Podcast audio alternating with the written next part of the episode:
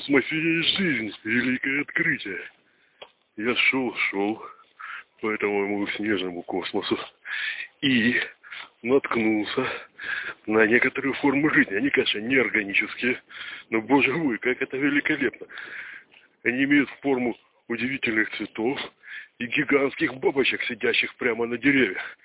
Они, правда, созданы из какой-то космической хрени, типа металла, сеток и прочего, но понятное дело, что белковые формы жизни просто не выживут в наших космических холодах.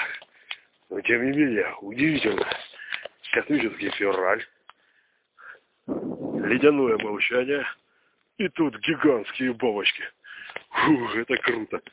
Кто бы ни был этот неизвестный человек, придумавший эту крутоту, блин, это великий человек. Я вижу следы какого-то удивительного разума, удивительного создания, которое после себя это все оставило. Прям как следы предтеч у Стругацких, ну и прочих фантастов. Нортон и прочее, по-моему, все-таки Стругацкие много брали из западной фантастики. Но тем не менее, следы предтеч. Ой, а вот еще.